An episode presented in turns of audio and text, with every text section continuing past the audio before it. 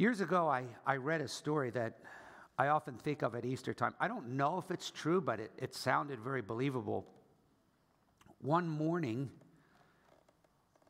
a husband and wife experienced a nightmare when their dog came home with the neighbor's dead rabbit in its mouth, muddy and dead. And not being the most moral people, they just didn't want to own the idea that their rabbit or that their dog killed their neighbor's rabbit. So they concocted a devious plan. Let's wash the rabbit, clean it up, and tonight we'll put it in the cage again, and they'll just think it died in its sleep.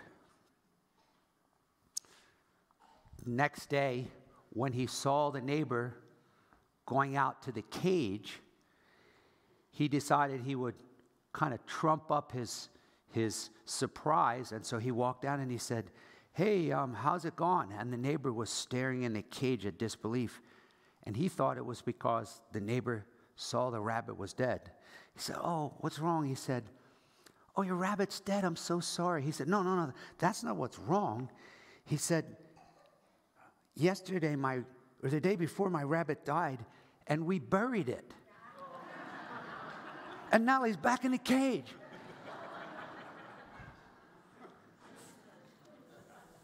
For some people, that's about the extent of, of their view of the resurrection. And I would suggest that maybe you might, like me, have grown up at least with some religious exposure. I, I went to a Methodist church growing up. They didn't teach the Bible, but we would stand each Sunday and recite the Apostles' Creed. We would say, I believe in Jesus Christ, crucified, dead, and buried. The third day he arose from the dead. He ascended to heaven and he sits at the right hand of God. He's coming to judge the living and the dead. And, and you can say that you believe that because I literally was mouthing those words. I believe these things happen. But the day I was told that my father had a heart attack and I was taken to the hospital where my family was there huddled together weeping because the doctor said the chances of him living are one in a hundred. I realized that I didn't really believe, nor did I understand what death was or what happens after you die. And I know there are a lot of people who say, I'm not afraid to die. But the reality is, that's one of the greatest mysteries and one of the most painful sorrows in life is that people die. And God never intended it that way. But I remember I shared on Friday saying to God, Lord, if you would heal my dad, I'll follow you. And God didn't, didn't make a deal with me, but He did heal my dad. And that was one of the things that drew me to start reading the Bible. And so this morning, we're going to be looking at a passage that's really cool because the whole chapter, 1 Corinthians 15, is all about the resurrection. And we've actually been reading through the book of 1 Corinthians, so you can join us next week to continue our reading. But one of the things that we're teaching people when you're reading the Bible is to try to read it in its context. You can't just open to the middle of a newspaper article and go, What's this about? So, this was written to a group of people who had heard the message of salvation. The Apostle Paul had come to their city and he had told them this Jesus Christ is the Son of God who's the Messiah. He was crucified and on that cross, God punished him for all of our sins so that we could be forgiven. Christ died for our sins. And then on Sunday morning, God raised him from the dead on the third day. And then he had invited them to repent and believe that, to become Christ followers. And many of the Corinthians responded affirmatively. They said, Yes, I believe that. I believe I'm forgiven. I want to be a Christ follower. And they were baptized and, and they were regularly gathering with other Christians. But over the years, the Apostle Paul found out that many of them, or at least some of them, began to change their beliefs and basically came right out and said this I don't believe in the resurrection of the dead. And Paul's like, wait, what? How can you change your beliefs? Some things never change. I assure you, every day, hundreds and thousands of people who grew up in a Christian church change their beliefs. I don't believe that anymore. And you can mark this down. Anytime somebody changes their beliefs, they're going to change their behavior. And so it's no small thing for someone to say, I don't believe that anymore. And so Paul writes this chapter in shock and disbelief to say, Don't you remember the gospel I, I preached to you? This is the gospel by which you were saved. Christ died and rose again. How can you say Christ didn't rise again? And the reason they believe that is because they were taught that the body is evil. And so, why would God raise us in the body? So, later we're going to study the whole chapter in detail. But for now, Paul writes this chapter and he starts by re- reaffirming the fact of the resurrection. He goes, Christ rose. A bunch of people saw him. It's a fact. Secondly, he says, Let me remind you how important the resurrection is. It's got great implications. If he didn't rise from the dead, then our faith is in vain. We're worthless and hopeless. There's no point. Just eat, drink, and bury. Tomorrow we die.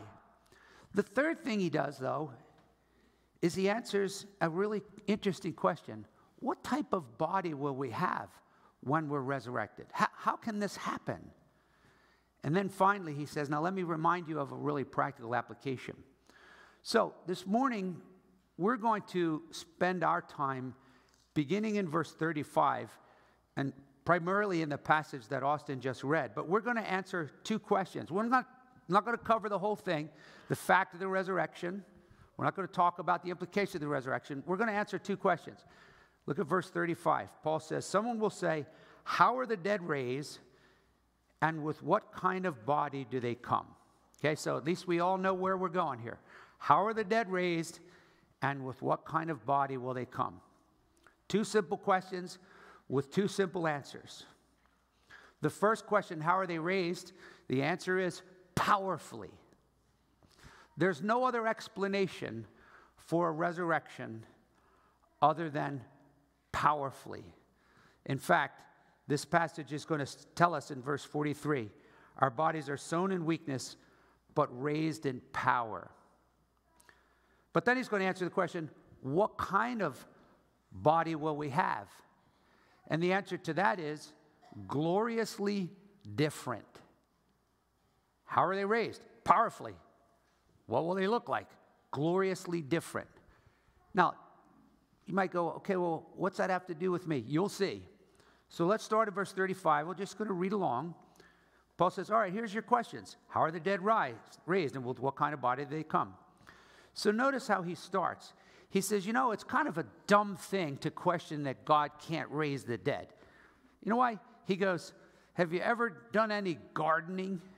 He was like, Yeah, yeah. I, have I've done gardening.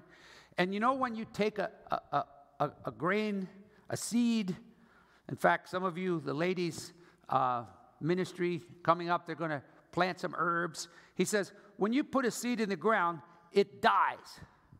You all knew that, right? It dies. He goes, but in order for it to, to rise, it has to die first.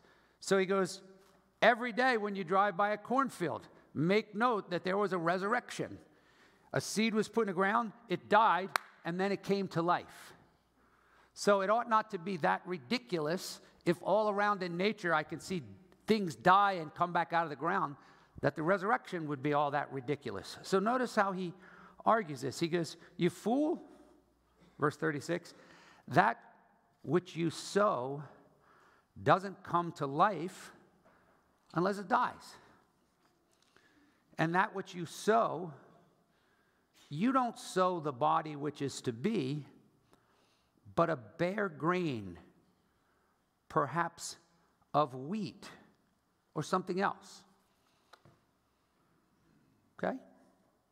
He says, but, but when it comes out of the ground, God gives it a body just as He wished. And to each of the seeds, a body of its own. And you know what's cool about getting a variety of seeds is, unless you're a, a real flower expert, it's, it's a real crapshoot. I don't know what's coming out. I threw a little bit of this, a little bit of that. And wow, look at that red one. Look at that one. Same thing with a garden. You could just get a handful of different types of seeds, throw them in there, and go, I don't know what's coming out. Hey, look, there's a stalk of corn. Oh, look, that's a watermelon. So he goes, just think about it. It's not all that, that profound to think that dead things come to life, but they come different when they come back. So, well, what do you mean different, Paul? Well, what's your point? Well, he says, You want to know what kind of body you're going to have when you rise from the dead? Well, let's keep that plain analogy in mind. He says, All flesh is not the same flesh. There is human flesh, and then there's flesh of beasts, and flesh of birds, and flesh of fish. Okay? So, for example, every once in a while we get kind of, kind of, you know, scientifically inquisitive and we go, I wonder if I could take some flesh from an animal and put it into a human. In fact, any of you remember Baby Fae in Loma Linda Hospital? Used to be a joke about that. What rides its bike 100 miles an hour past Loma Linda Hospital? A baboon. Because you remember, they took a baboon's heart and they put it into a baby's body. Didn't work. Maybe because Paul said all flesh is not the same flesh. Now, I just saw somebody with stitches. He's got some cat guts in his head. Some things work, but he goes, just think about it. There's different types of flesh. And then he says, let's do some astronomy. There are also heavenly bodies and earthly bodies. The glory of the heavenly one and the glory of the earthly one is another. There's a glory of the sun and a glory of the moon and a glory of the stars. For stars differ from star in glory. Some of them are brighter than the other. Now, I'm wondering there if he's not actually implying that our bodies will differ in glory, that, that, that some people will shine brighter than others because the Bible does speak of those who are great and greater in the kingdom of God. Those who turn many to righteousness, the Bible says, will shine like the sun. And then he says, So also is the resurrection from the dead. It's sown a perishable body, and it's raised an imperishable body. It's sown in dishonor, and it's raised in glory. It's sown in weakness, and it's raised in power. Now, he uses some, maybe you would consider insulting terms. He just called our bodies weak, dishonorable, corruptible, and perishable. What does that mean? Well, what that means is when God created Adam and Eve with flesh and bones and all these little vessels and veins and tissues and sinew, that he had not confirmed it into a permanent disposition. It was sort of a, a transitional, probational time. If Adam had stretched forth his hand and taken of the tree of life and ate that, these flesh and bones would have been permanent. But instead, Adam and Eve chose to sin. You're familiar with the term original sin. And when they sinned, the Bible says that when they ate from that fruit, man became corrupted and corruptible. We became weak, frail, perishable, susceptible to pain and sorrow and suffering, and permanent. We're not going to live forever. So, having said that, Paul goes, think about your earthly body. It is sown in dishonor. Now, the thing that intrigued me here is Pastor John just called me the other day. He said, I of asked an interesting thing. He said, Sometimes you get asked to do a funeral. He said, I wasn't asked to do a funeral. He said, I was asked to do a burial. You say, well, what's the difference? Well, a funeral you usually have at a church or funeral home, and then at the burial, we usually call that the graveside committal. But as I was reading here, I thought, sown. Sown. What an interesting analogy. Some of you have lost a loved one. You remember, I remember that sorrowful moment when they began to lower the casket into the ground, right? But I never thought of it before as like, I'm just planting my garden. I'm just putting a seed in the ground. This isn't the end. The harvest is coming. And so, in that same way, Paul says, here's what our body is going to be like it's sown a natural body, but it's raised a spiritual body. Now, I want to make sure you understand this. A spiritual body does not mean that we're going to be ghosts. Then it would just be called a spirit. But it's a spiritual body. So we're answering the question what kind of body am I going to have when I rise from the dead? Jesus rose from the dead with a spiritual body. When they first saw him, they thought he was just a spirit. Yeah, he's a ghost. And he goes, Wait a minute, I'm not a ghost, I'm not a spirit. Touch me. And they grabbed his arm. He goes, I got flesh and bones. And they said, You guys have anything to eat? They reached in their McDonald bag, pulled out their filet of fish, and Jesus began to eat it in front of them. And it didn't look like an x ray machine where his esophagus was showing. He wasn't a spirit, he was raised from the dead with a physical body. But it's called a spiritual body, not because it doesn't have flesh and bones, but because the properties are gloriously different. For example, the Bible says the disciples were in the upper room and the doors were locked, and Jesus appeared in their midst. Now, some of you have been at the gym enough that you're feeling pretty good about your body. But if you want to find out if it's already spiritual, try walking through that wall on your way out. Let me know how that goes. So, there's a mystery to this spiritual, glorious body. It's indestructible, it's imperishable, it is incapable of feeling sorrow or pain. I'm all in on that. So, with that in mind, Paul says, so what we're going to see here is there's going to be this glorious transformation, this overlay between the earthly and the heavenly. Jesus is the prototype. So he says, Christ is the first fruits, and we will be like him. So let's look. He says, the first man, verse 47, Adam is from the earth. He's earthy. Now, this is kind of funny. You know what earth people are? You know, they kind of have their, their dreadlocks. They don't wash their hair for about six months, you know. And, and, and so, so I don't know if, if that's a compliment to be called earthy. You know, it depends. You know, sometimes earth, earthy people don't. Well, maybe some of you are earthy here, so I don't want to, you know, to each his own. But, but he simply means we're made out of earth, literally earth. Now, this is kind of a cool fact. Scientists and biologists have basically said that when a body is put back in the ground, that when it decomposes, it turns back to earth. It's basically just dirt. And yet, in God's glorious power, the Bible says He upholds all things by the word of His power. He takes all these atoms of dirt and He holds them together while there's life in us. But when we die and, and, and our spirit leaves us, our bodies begin to decompose because they were earthy. But he says the second man is from heaven, Jesus. He's heavenly. And so look at verse 49. He says, Just as we have borne the image of the earthy, we shall also bear the image of the heavenly.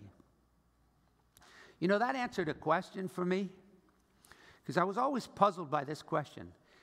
The Bible says that when we see Jesus, we will be like him. The Bible says we will be transformed in our body into conformity with the body of Jesus.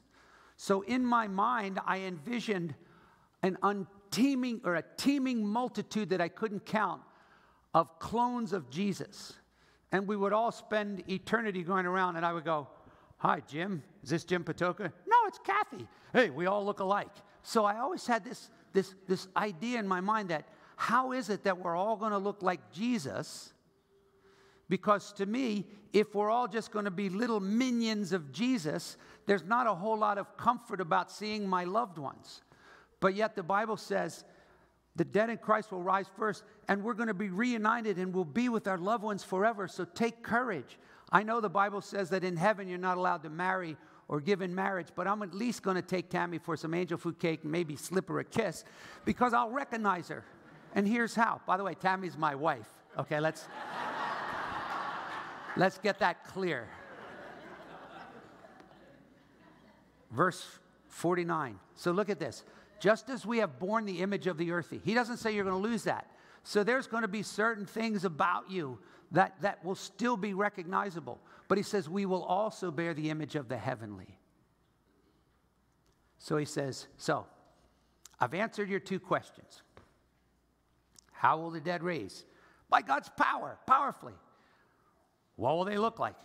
They will look gloriously different. But that leads him then to one final thought where we'll close. We'll, we'll, we'll kind of wind it down. The final question is why? Why do I need a gloriously different body? Now, some of you are going to go, You serious? Look at me. I, we hold these truths to be self evident. I need something that's going to last. This thing's falling apart, right? But what is it that makes this necessity of a new gloriously different body? Well, Paul's going to tell us in verse 50. This is a really exciting, I love this passage. He says, Now I say this, brothers, that flesh and blood cannot inherit the kingdom of God nor does the perishable inherit the imperishable. So, so the first thing he says is this You ain't going to heaven in this body. You're not going to be with Jesus forever in this body. Mark that down. Impossible. Now, he doesn't say why yet, he just says, mark it down. Like this, you're not going in. Now, there's a couple reasons for that. One has to do with the nature of God, the other has to do with the nature of the new creation. I'll start with the new creation. The Bible says right now, this world in which we live is in slavery to corruption. And you ready for this? It's decaying just like our sad and sorry old bodies. And by the way, I'm quite offended by some of you because on Friday, when I was busting my moves and falling around, ready to do the worm, I can't tell you how many of you are like, I didn't think you were able to get up, brother. I'm like, what do I look like? I'm 80? Come on. Show me some love here. So, so here's the thing. Apparently, I look a lot weaker and frailer than I thought I was. And maybe I am. But the point is this no matter how strong we think we are, we're not going to go into heaven with this body. You need to be changed. And interestingly, there are, there are some implications to that because not everybody wants to change. So, the Bible says creation is subject to futility right now. It's decaying, right? Shocking. There are holes in the ozone layer. Shocking. Maybe there is some truth to global warming. Shocking. Maybe the sun is starting to, to lose some of its power. Why should that surprise us? You ready for this verse in Psalm 102? Of old, Lord, you founded the earth. The heavens are the work of your hands. Even they will perish. The creation will perish. It will wear out like a garment, like clothing. You will change them and they will be changed. So, you ready for this? The second reason that we're going to, or the first reason that we need to be changed is because where we're going is going to be incorruptible and imperishable. It would be a fundamental incompatibility to be in a place that never decays if I'm in a decaying body. They don't fit. In fact, the Bible says this about the kingdom of God, and, and, and I want you to chase from your mind forever that, that if you're a Christian, we're going to float in the clouds forever and play harps. That's nonsense. We're not going to float in the clouds forever and play harps. We're going to be resurrected in a body, and God's going to nuke this earth, and He's going to create a brand new heaven and earth. And the Bible says that heaven and earth is an inheritance that's imperishable and incorruptible. In fact, this world is full of wickedness, but the Bible says we are looking for a new heaven and a new earth in which righteousness dwells. So, how on earth could I, in this corruptible and perishable body, inherit incorruptible and imperishable kingdom of God. So because it wouldn't make sense. Okay, fine, Paul. But then he says, now, let me, let, let me let you in on a secret. Look at verse 51. Behold, I tell you a mystery. You say, a mystery? What's a mystery? Whenever you read the word mystery in the New Testament, it's something that was hidden in the Old Testament. It's not Agatha Christie, it's something that was hidden in the Old Testament. Now, here's the idea the Old Testament always predicted that God was going to raise the dead. The Old Testament always predicted that God's coming again to judge the, the, the dead. But what it never talked about was this what's going to happen if I'm still alive when God comes back? So Paul says, I'm going to tell you a mystery. This is something you wouldn't have known about, but God revealed it to me. If you're still alive when Jesus comes back, you and I need to be changed. He says, Look, he, he, here's the mystery. We shall not all sleep, but we will all be changed. Have you ever heard of verses taken out of context? You ever heard that expression? Here's an example. I saw that verse in a nursery, in a church. We shall not all sleep, we shall all be changed. No. What it's saying is we're not all going to be dead, but mark this down. When Jesus comes back, we will be, bam, changed. And, and, and why am I being emphatic? Because Paul's being emphatic. He says, let me tell you a little bit about this. He says, first of all, it's going to be in a moment. That Greek word is atom. At that time, the word atom meant indivisible. They thought that was the smallest unit. Nowadays, we know that there are more divisible units of time than an atom of time.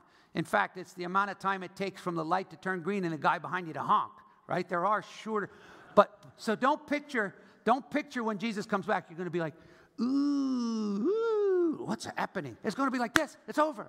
In a moment, in the twinkling of an eye, and then he says, at the last trumpet. And trumpets in the Bible indicated significant things. And so the Bible says that on that last day, a great trumpet will sound. The Lord will descend from heaven with a shout and with the trumpet of God. Remember the old hymn, When the trumpet of the Lord shall sound and time shall be no more. And that trumpet could sound today. And when that trumpet sounds, the Bible says, the dead will be raised imperishable and we will be changed. We will be changed. So, in between that time, I could use a change. I get sad, I get mad, I feel had, I hurt, I suffer, I struggle. And the Bible describes it this way in 2 Corinthians 5 as long as we are in this life, in this body, we groan. All right? So, Understand this that being a Christian, you don't have to be like this all the time. How are you? Fine, fine. Hallelujah, everything's fine. It's not fine. If you're fine all the time, my premise is there's something wrong with you. How can you be fine all the time? So we don't have to fake it and act like we're fine all the time. But what we can do is say, boy, I am looking forward to that day when God transforms me and changes this body into a permanent incorruptible. I'll never have bad thoughts, selfish thoughts, dirty thoughts, mean thoughts, fearful thoughts, anxious thoughts. It's unending joy. The Bible says, in God's presence is fullness of joy. And at his right hand are pleasures forevermore. So, just a couple simple thoughts. In this condition, we can't enter heaven. Second alive, dead or alive, you've got to be transformed to a new condition. Next thought this resurrection and transformation is a defeat of death. The Bible personifies death. And, and throughout history, we've done that. The grim reaper, right? Death is real and it's scary and it's ugly. In fact, the Bible calls it the last enemy. And Christ is going to defeat all of his enemies, but the last one that he will finally defeat decisively and permanently is death.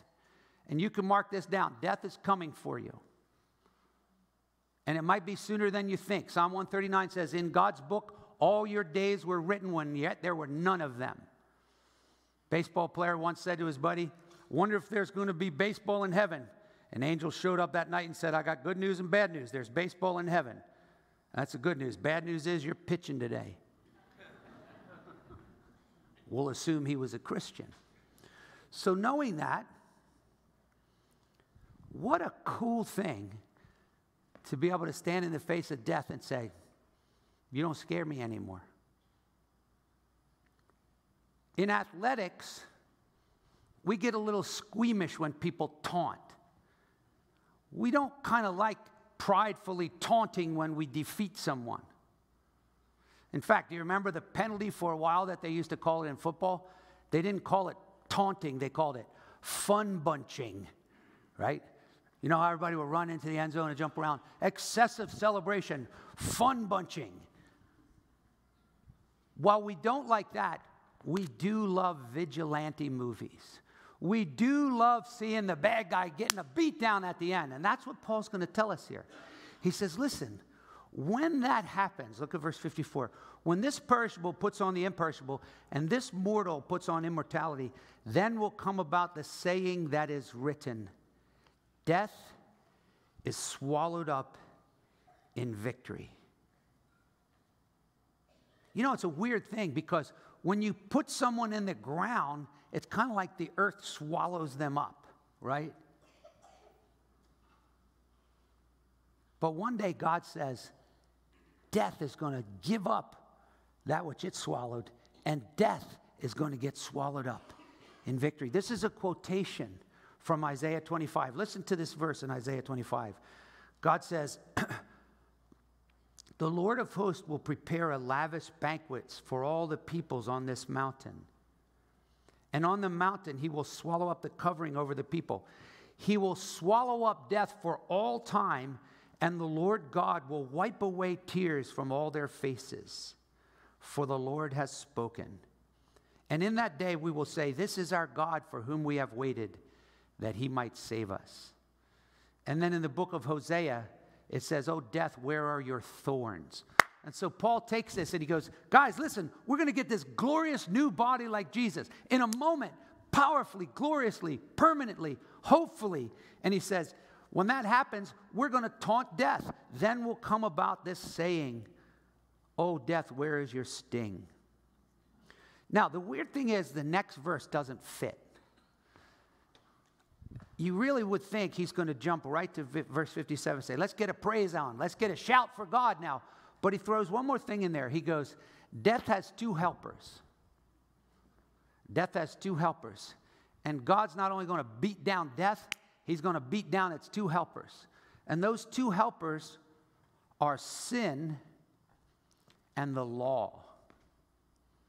You see, the reason why we die is because of sin. The Bible says the wages of sin is death. The soul that sins, it must die. And death in the Bible is far more than this. Look at me now, this is important. Death in the Bible is not just hold me closer, Red, tell my wife I love her, and that's it. Death is an eternal separation from God in a place called the lake of fire, where day and night the smoke of men's torment ascends forever and ever. That's the penalty for sin. God doesn't delight to, to, put people there, justice demands that He puts people there. But Christ took death on the cross for us that we might escape that final penalty of death. But death came about as a result of sin. And then He says, and you know why sin abounded? Because of the law. The Bible says God gave us His law that sin might abound, meaning this God never gave us 10 commandments and He said, hey, just do these 10 and you'll get to heaven. So if you're here today and you think you're going to heaven because you do these 10, I got news for you. Look closely at these 10. These 10 should be telling you you're not going to heaven. If you think you're going to get into heaven because you've kept these 10, you are deadly and deceived. You're lying to yourself that you've never lied, coveted, stolen, dishonored your parents, and loved the Lord your God with all your heart the Ten Commandments only show us how sinful we are. And so Paul says not only will Jesus defeat death, because the sting of death is sin, and the power of sin is the law. I read a quote, this word that, that's used of, of sting. It was used a, a, of a nail on, on a, on a goat of a stick to hit an animal. And there was one guy who, who described the death of his friend. He said, the death of my friend is like an unceasing sting. Now, we're not talking about a little sting from a, from a cootie. We're talking about a sting from an adder, a sting from a poison viper, a throbbing, incredulous, ongoing, unceasing pain. And that's what death is like the sting of death. And anybody here who's lost a loved one can attest to the fact that even as a Christian, it still stings. And it stinks. And as my pastor friend said, everyone tells me, Oh, don't worry, your wife is in a better place. He says, It's not where she is that hurts, it's where she isn't. And so let's not make light of the pain and sting of death. But yet, the sting of death has been absorbed by Jesus Christ. When he hung on that cross, he said, Let me have it. And he absorbed the full sting of death. So, what's the result? Paul says, Thanks be to God who gives us the victory through our Lord Jesus Christ.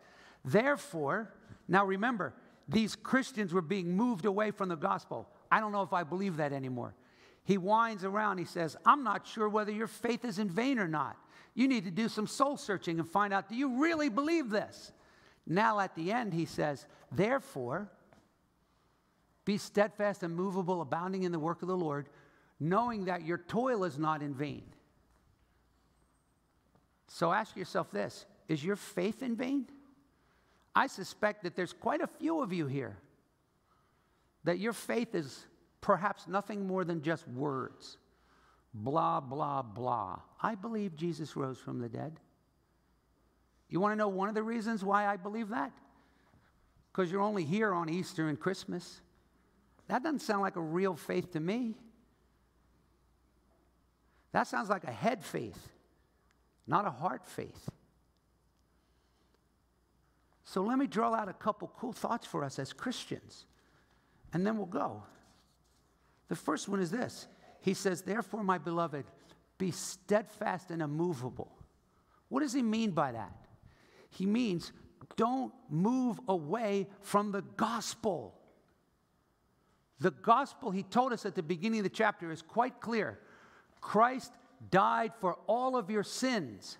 If you are a Christian, don't let anybody ever persuade you that that's not true. The devil is a liar. He'll tell you your sins are too great. He'll tell you you're too far gone. Your faith isn't real. The Bible's not true. You still have to go to purgatory. How can you know if you're going to heaven? Don't move away from this. Christ died for all of our sins. So you're forgiven. Don't live daily in guilt and condemnation and shame and fear. Christ died for our sins. Don't move away from that. And Christ rose again. So don't move away from that hope that maybe your life is painful and feels purposeless, but it's not. Jesus Christ rose again and he's coming again. So he says, don't move away. Don't let your beliefs be shaken or staggered. Don't let anybody come along and say, We got a better form of Christianity. It's called progressive. There's no such thing as a better form of Christianity. Give me the same old gospel that Paul preached. And we don't need to enhance it, we don't need to make it clever. We just need to believe it with all our heart. In Colossians 1:23, Paul said this. He goes, "Don't be moved away from the hope of the gospel. Continue firm in your faith." The Bible calls this perseverance. And one of the marks of a person who perseveres is they take their faith seriously. Their faith is not a casual holiday, you know, activity. It's a daily lifestyle. The gospel is meaningful to them. They talk to their children about it. When someone dies, they relate it to the gospel. When they think about how they're going to live, they relate it to the gospel. The gospel is the central thing upon which we must never move away. And some of you have moved away. Maybe years ago you raised your hand and you said you accepted the Lord. Some of you may have been baptized. I just met with someone this week who flat out said, Yeah, I've moved away, but I want to come back. And maybe this morning God's speaking to you and saying, Come back. Jesus said, Whoever comes to me, I won't, I won't cast them out. Come back. He's waiting freely and fully. Doesn't matter where you've been, it's where you're going. Come back this morning. Secondly, Paul says, and by the way, abound in the, can you leave that text up there? He says, abound in the work of the Lord. So the idea there is hey, we should always be serving the Lord, obeying the Lord, persevering in the Lord, growing in the Lord. This isn't just, oh, I went on a missions trip. Every day, everything we do, we can do for the Lord. The Bible says, whatever you do, whether you eat or drink, do it for the Lord. Consistency, praying, reading your Bible, committing and saying, I'm going to be part of a group and they're going to hold me accountable. I'm going to serve the Lord in the church. I'm going to step forward and I'm going to get baptized. I'm going to start witnessing to people. How would you describe your lifestyle for the Lord? Does he come across your screensaver? Or is he the reason you get up in the morning? And so Paul says, listen, since Jesus rose, abound in the work of the Lord. And he says, because remember, your toil's not in vain. Nothing's going to be lost. Everything you do for Christ will last. You might sacrifice now. You might give up some things now. You might change your lifestyle. You might work less so you can do more work for the Lord. You might give away some things. You might change your career. You might change the way that you relate to your spouse. You might change the way you relate to your parents. But know this that anything you do for Christ will be rewarded. That's why we have that great saying only one life, it'll soon be past, and only what's done for Christ will last. Two more things. Let's by faith learn to rejoice and give thanks. Look at verse 57. But thanks be to God who gives us the victory through Jesus Christ. The mark of a Christian is just an ongoing lifestyle of gratitude. The Bible says, whatever you do, do all in the name of the Lord Jesus, giving thanks to God the Father through him. So let's not put Jesus back in his Easter basket and say, see you next year, but tomorrow when you get up, thank you, God, that Jesus died and rose again. And tomorrow, if, if, you find out something sorrowful, thank you, God, that Jesus died and rose again. Matthew Henry said this Those who remain under the power of death, they don't have a heart to praise.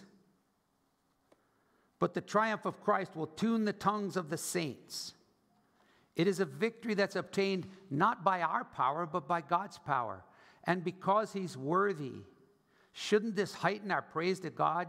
How many springs of joy and thanksgivings to God are opened by the death and resurrection of Christ? May I remind you of that song again when the trumpet of the Lord shall sound. On that bright and cloudless morning, when the dead in Christ shall rise and the glory of his resurrection share. And when all of life is over and I reach the other side and the roll is called up yonder, I'll be there. Amen. You believe that? It's coming. I'll be there. So, I want to urge you to make some serious changes, all of us. The Bible says, when Christ raises us from the dead, we shall be changed. But I'm going to ask you this Can you tell me a reason today why you wouldn't want to change for Christ? Why you wouldn't want Christ to change you? The very process of the Christian life is change, being transformed into the image of Christ. Many of you have already trusted Christ. And I just want to encourage you to rest in that, cling to that. Let that carry you all the way to glory. As Charles Spurgeon said, lash yourself to the cross and float into the kingdom of God. But there's one last thing I want to say to those of you who may not yet get it. I want you to think deeply about this verse. Acts 17 says this God has overlooked our ignorance, but now he commands everybody on this earth to repent and turn to God. Why? Because he has fixed a day in which he will judge the world in righteousness through a man whom he has appointed. having furnished proof to all men by raising him from the dead. Let me explain that to you. God sent his son, and he died for your sins to forgive you. And then he raised him from the dead, and he, and he proved it. And he said, Mark this down. There is a day coming when I will judge every single one of you. So you could just put it in your calendar. One of these days, you're going to stand before Jesus. Don't let anybody tell you otherwise. And he's either going to say, Welcome into my kingdom, or depart from me into everlasting torment. And the only difference is, God commands all men everywhere to repent and turn to God. Are you willing this morning, based on the resurrection of Jesus, to turn with all your heart and say, Lord, I don't know what I've been doing, but I do believe you died and rose again. And because you died and rose again, I believe that I can be forgiven. And because you will forgive me freely, I want to be your follower. And because I want to be your follower, I'm going to get up from my pitiful party of, of excuses and I'm going to start following you by your grace. Will you receive Jesus' gift today and come to him just as you are, right there in your seat? This is the day in which God is calling you to himself. And whether you're four or 40 or 80, you can come to Jesus right there. If you want to talk to somebody, there's plenty of us here that'll be happy to pray with you. If you're seeking or interested or you have questions. But let's close. Stand with me as we celebrate and just thank the Lord that He's coming again. Thank you, Father, so much for this Resurrection Sunday. Thank you that death has been defeated Christ lives. Jesus, thank you so much that you endured so much out of your love for us. And your power that was raising you from the dead is at work in this church. It's at work in our hearts. Left to ourselves, Lord, we got nothing to offer. But may you pour out a fresh blessing of power on our church. May you change our lives. May this church be filled with love, filled with joy filled with compassion, filled with hope. Lord, there are many hurting people here who have lost a loved one. May this passage be a great encouragement. There are some here who have lost their way. May the word of God bring them back today. There are some who have not come to Jesus. May they come to him today. As we go forth today, may we celebrate that he lives. And Lord, we look for you to come again and we wait patiently until we hear that trumpet, may we work busily for you. In Jesus' name, amen.